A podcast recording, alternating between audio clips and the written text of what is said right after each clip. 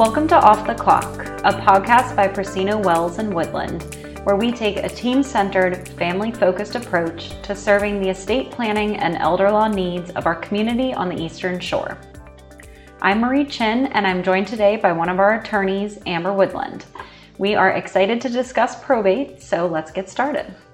Hi, Amber. Hey, Marie. Thank you for joining me today. I'm so happy to be here. So today we're talking about probate, and that's a legal term we throw out there a lot. Um, so as a starting place, can we make sure all our listeners understand what that means? Yeah, I think we throw around the word probate and we kind of take for granted that everyone does know what that term means. And a lot of people really don't understand what is probate. And I just think probate is the term used for a legal process. That's the best way to describe what probate means. And so it's a legal process that happens when a person passes away. It's typically handled by the executor or the administrator of the estate. And it is a deadline-driven public process that happens with the local Register of Wills and in Delaware Court of Chancery. So it's statutorily driven. So there's a whole set of Delaware statutes that guide the personal representative, aka executor and administrator, through this very public and deadline-driven process. When is probate needed? So this is one of those getcha things, and I always think especially about people who move to Delaware and they're thinking, do I need to have my estate plan reviewed? In all likelihood, you probably do need to have your estate plan reviewed, maybe not just because you're now a Delaware resident, but because probate is probably going to get you if you don't plan for it. So in Delaware, probate has a very, very low threshold. So to say it kind of just generally, if a person dies as a resident of the state of Delaware and they own real estate in their individual name, or they have more than thirty thousand dollars of other assets that have no joint owner and no beneficiary designated, then they have a probate estate. So our threshold's super low in the state of Delaware, real estate or thirty thousand dollars. So it's a getcha because most people have to worry about probate and planning for maybe how to avoid probate. That's not really the topic of the podcast today. We really want people to understand what is probate and why might you want to avoid it. And if you haven't done planning to avoid it, what can your administrator or executor expect upon death? So who oversees the probate process? So the Register of Wills office is that function to oversee the entire process and to approve what's filed as part of probate. So we're going to walk through the steps of probate, but really it's the Register of Wills in the county where the decedent was a resident at the time of death. So if a person is a resident of Sussex County, they die individually owning real estate or more than thirty thousand dollars that becomes part of their estate. It's going to be the Sussex County Register of Wills office that will oversee the probate process. The nice part about hiring an attorney to represent an executor or an administrator in probate is that that relieves the personal representative from having to personally appear at the Register of Wills office. So in this case, Sussex County would be Georgetown, or Kent County would be Dover, or Newcastle County would be Wilmington. That's a huge convenience for the personal representative, because otherwise there are at least two to three times during the probate process where the, the personal representative would have to actually go to the Register of Wills office as part of that procedural aspect to probate. You mentioned a personal representative mm-hmm. or executor. So who is able to represent an estate, and how is that person appointed? All right. So yeah, this is a really good question, a really good distinction, because a lot of these terms are sort of synonymous. So I always explain it like this. A personal representative is the overarching term. This is the person representing an estate. Then there are two types of personal representatives. There's an executor or there's an administrator. So when a person dies with a will that nominates a personal representative, that's the executor. If a person dies without a valid will, then the personal representative is called an administrator.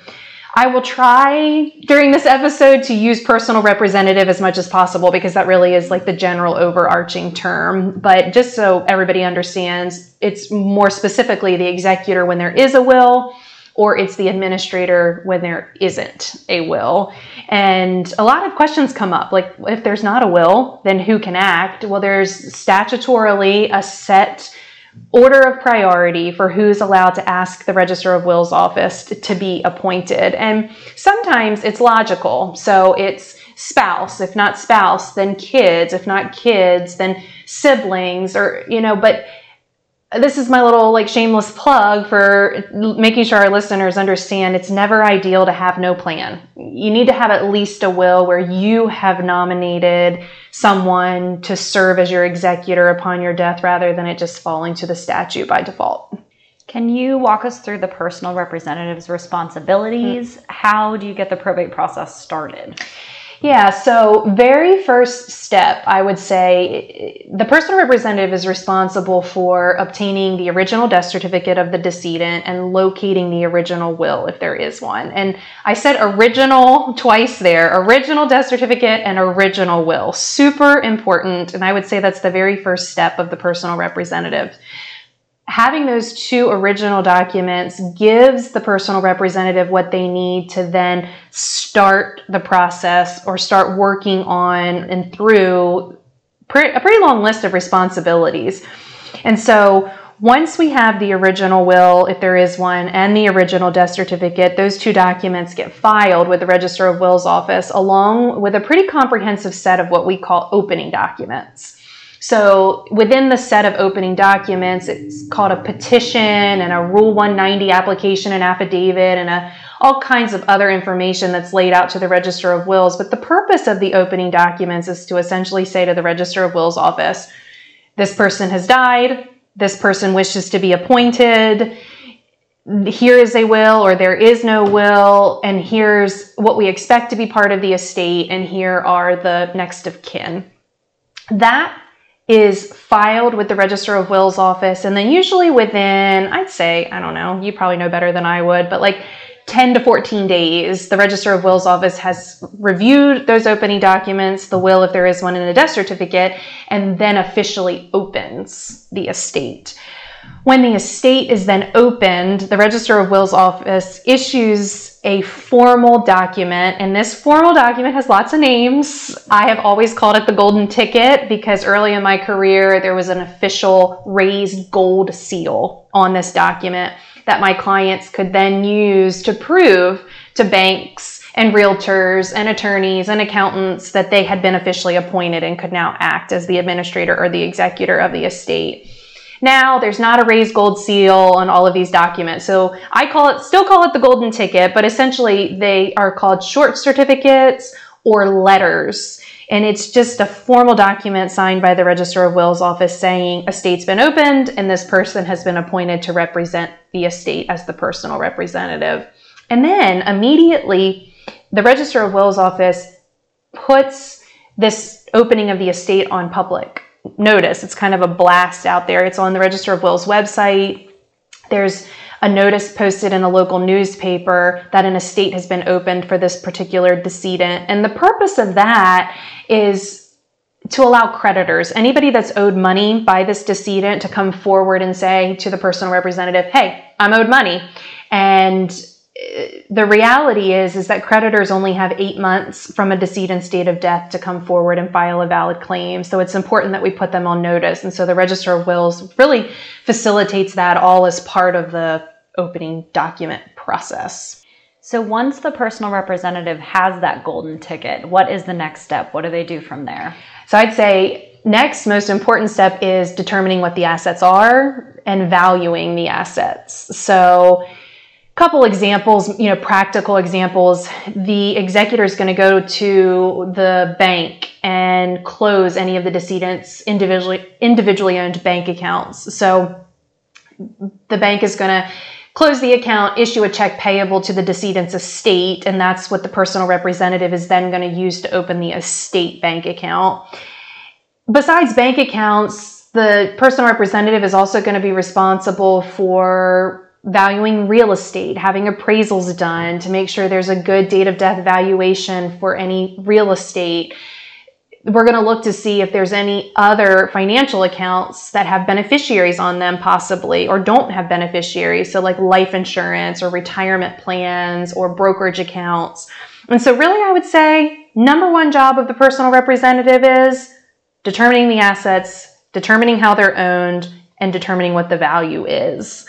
That then guides the personal representative from there on what really has to be done to wrap up the decedent's affairs. Once they have figured out what all of those assets are, how do you then close out the estate? What's the next step there?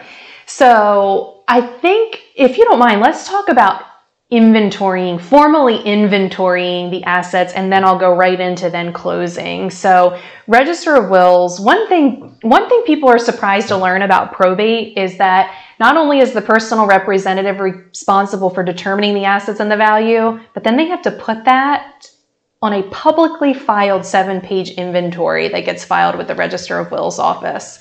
And that seems pretty invasive, but the Register of Wills uses that inventory like a snapshot to say, here's our starting point for the estate. There were these cash accounts, there were these parcels of real estate, there were these stocks and bonds, there were these vehicles, you know, there were these joint accounts, whatever it may be. And that's really what's going to establish for the Register of Wills office the starting point to then allow the personal representative to close the estate. So once we've gotten the golden ticket, determined the assets, filed the inventory, put creditors on notice for eight months, then the Register of Wills will typically, in most estates, allow for the estate to be closed. And what we're looking for with an estate closure is approval by the Register of Wills and by the Court of Chancery that everything is on the up and up, everything has been reported properly. And so the personal representative is really going to show everything that's come into the estate and everything that's been paid out of the estate in order to close it. And the closing of an estate is really reconciled on what the Register of Wills office calls a first and final accounting. So this accounting takes the snapshot from the inventory, adds in anything else that's come into the estate, and then backs out anything that's been paid by the personal representative. So legal fees, tax preparation, appraisals, medical bills, house-related expenses, funeral bills, to get us to a net estate. And then here's here's the part about probate that a lot of people don't like and why they want to avoid probate. Maybe it's not the publicity of it, maybe it's not the deadline-driven process, but it's the fee. So the county takes one point two five percent in Sussex County of the net estate. In Kent County, it's one point seven five percent, and in Newcastle, it's two percent. And so this fee gets paid by the personal representative to the county before the estate can be closed. And so it's an expense right off the top, just like anything else. So after that happens, and after we get the stamp of approval that everything's been paid, the probate fee has been paid, and the estate has been closed, that's really the first time where the personal representative wants to consider, all right, are we ready to make distributions? And all this time, it really is wise for the personal representative to communicate with the beneficiaries, but I kind of tell my beneficiaries, hold your horses, my personal representative has to get through this process before we're going to be ready to make distributions. And one of the things that sometimes holds up distributions are tax preparation. You know, depending on when the decedent died, we might have to wait until we're ready to file taxes at that next tax season. So sometimes that can hold up distributions. Sounds like probate is quite a process with a lot of tasks that have to be completed. That's for sure. Sounds pretty overwhelming. Yeah. So can you talk about the benefit of working with an attorney through that process? Yeah, I mean, so of course, I am an attorney, and so I see the value in hiring an attorney anytime there's a need for legal services. And instead of trying to navigate this process yourself, we always encourage personal representatives to at least have a consultation with an attorney. So if the estate plan was drafted by an attorney, then you might want to start with that attorney to say, hey, you drafted a will, or in some cases a trust for this decedent. Can you help guide me through this process? When there's not been an estate plan prepared or there's not already an attorney involved, you need to find the right attorney for the job. You know, we, this probate work is one of our main areas of practice. And so every day, all day, and, and you know this better than I do, you know, we're in the trenches. We're dealing directly with our personal representatives, our beneficiaries, and the local register of wills offices to facilitate the probate process. So I just, I think that hiring an attorney helps make sure that you're not falling into any gaps or missing any blind spots. And it offers a level of convenience because you can rely on a team that has done this many, many times before. And it might be your first time. So they can really help hold your hand and guide you through a process that at least is going to take eight months from date of death and usually takes closer to about a year post-death. Um, Something else we do for our personal representatives is we handle, of course, if the client wants us to, communication with the beneficiaries. And so a lot of our personal representatives appreciate that too. We're at the very beginning saying, hey, you're a beneficiary. Here's what you can expect through this process. And communication is key. So the better, the better you can communicate with everyone involved from the outset, the easier and smoother the transaction is going to be through the process. Can you briefly touch on probate avoidance, how clients can avoid probate? Yeah, I'm a big fan of avoiding probate. If you can't tell already, we have entire episodes dedicated to avoiding probate. And so if you want more information about that, of course, look to our other episodes. But in a nutshell, if we can prevent real estate or individually owned assets exceeding thirty thousand dollars from funneling through an estate, then we can avoid probate. And the tool that we use to do that is, instead of using a simple will, we use a revocable living trust. And a revocable trust is a similar tool to a will. A revocable trust says, here's who I want to be in charge when I die, and here's who I want to receive the assets I have left after the administration of my affairs. But the benefit to using a trust over a will is the trust is living. So if the trust owns the bank accounts and the trust has the life insurance and the trust has the real estate, then when we as people have died, we don't have real estate or more than thirty thousand dollars funneling through our will and our estate because it's still in the trust and the trust is still living and the trust is still owning those assets. So there's not been a death of the owner of those assets. And that's kind of the magic wand behind, oh, we don't have anything that has to funnel through the estate, therefore we can avoid probate. And I would say nine and a half times out of ten, when our clients come to us to do their estate plan, they're utilizing a revocable trust over just using a simple will once they understand all that goes into probate. Because here's the thing, at the end of the day, people do estate planning usually for one reason, and that's to take care of the people that they love. And if they can do work now to save their loved ones from having to do a bunch of work later, most of our clients jump on board with that. And if you're if you're a dollars and cents person, I often encourage you too to just, just apply that up to two percent on the value of your assets and consider that can be a big number. And you might end up spending less doing good estate planning to avoid probate than what would be spent someday to actually probate your estate. Can you share any other final thoughts you have on probate and what a family should do if they think a probate estate is needed? Yeah, I mean, I think my first thought is set your family up for success. Make sure that if you have assets, that there is a clear and concise list of your assets so that we're not searching for needles in haystacks when you die. If after death, a family thinks that, oh, I think I'm in a probate situation here, I recommend they consult with an attorney. Starting point could also be by contacting the Register of Wills office. But what the Register of Wills office is typically going to do is schedule an appointment for an initial meeting. I don't know how much they're going to be willing to give out in terms of information just from the outset. But I will say Register of Wills website has a lot of really good information on it. There's a handbook and a guideline right on their website for a family member who might be serving as the personal representative of an estate. But, you know, I we we do this education really so that the community understands that without good planning, probate's going to be required. And my last thought about probate is this, and I think this is a big, big trap. Married couples don't think that they have to worry about probate.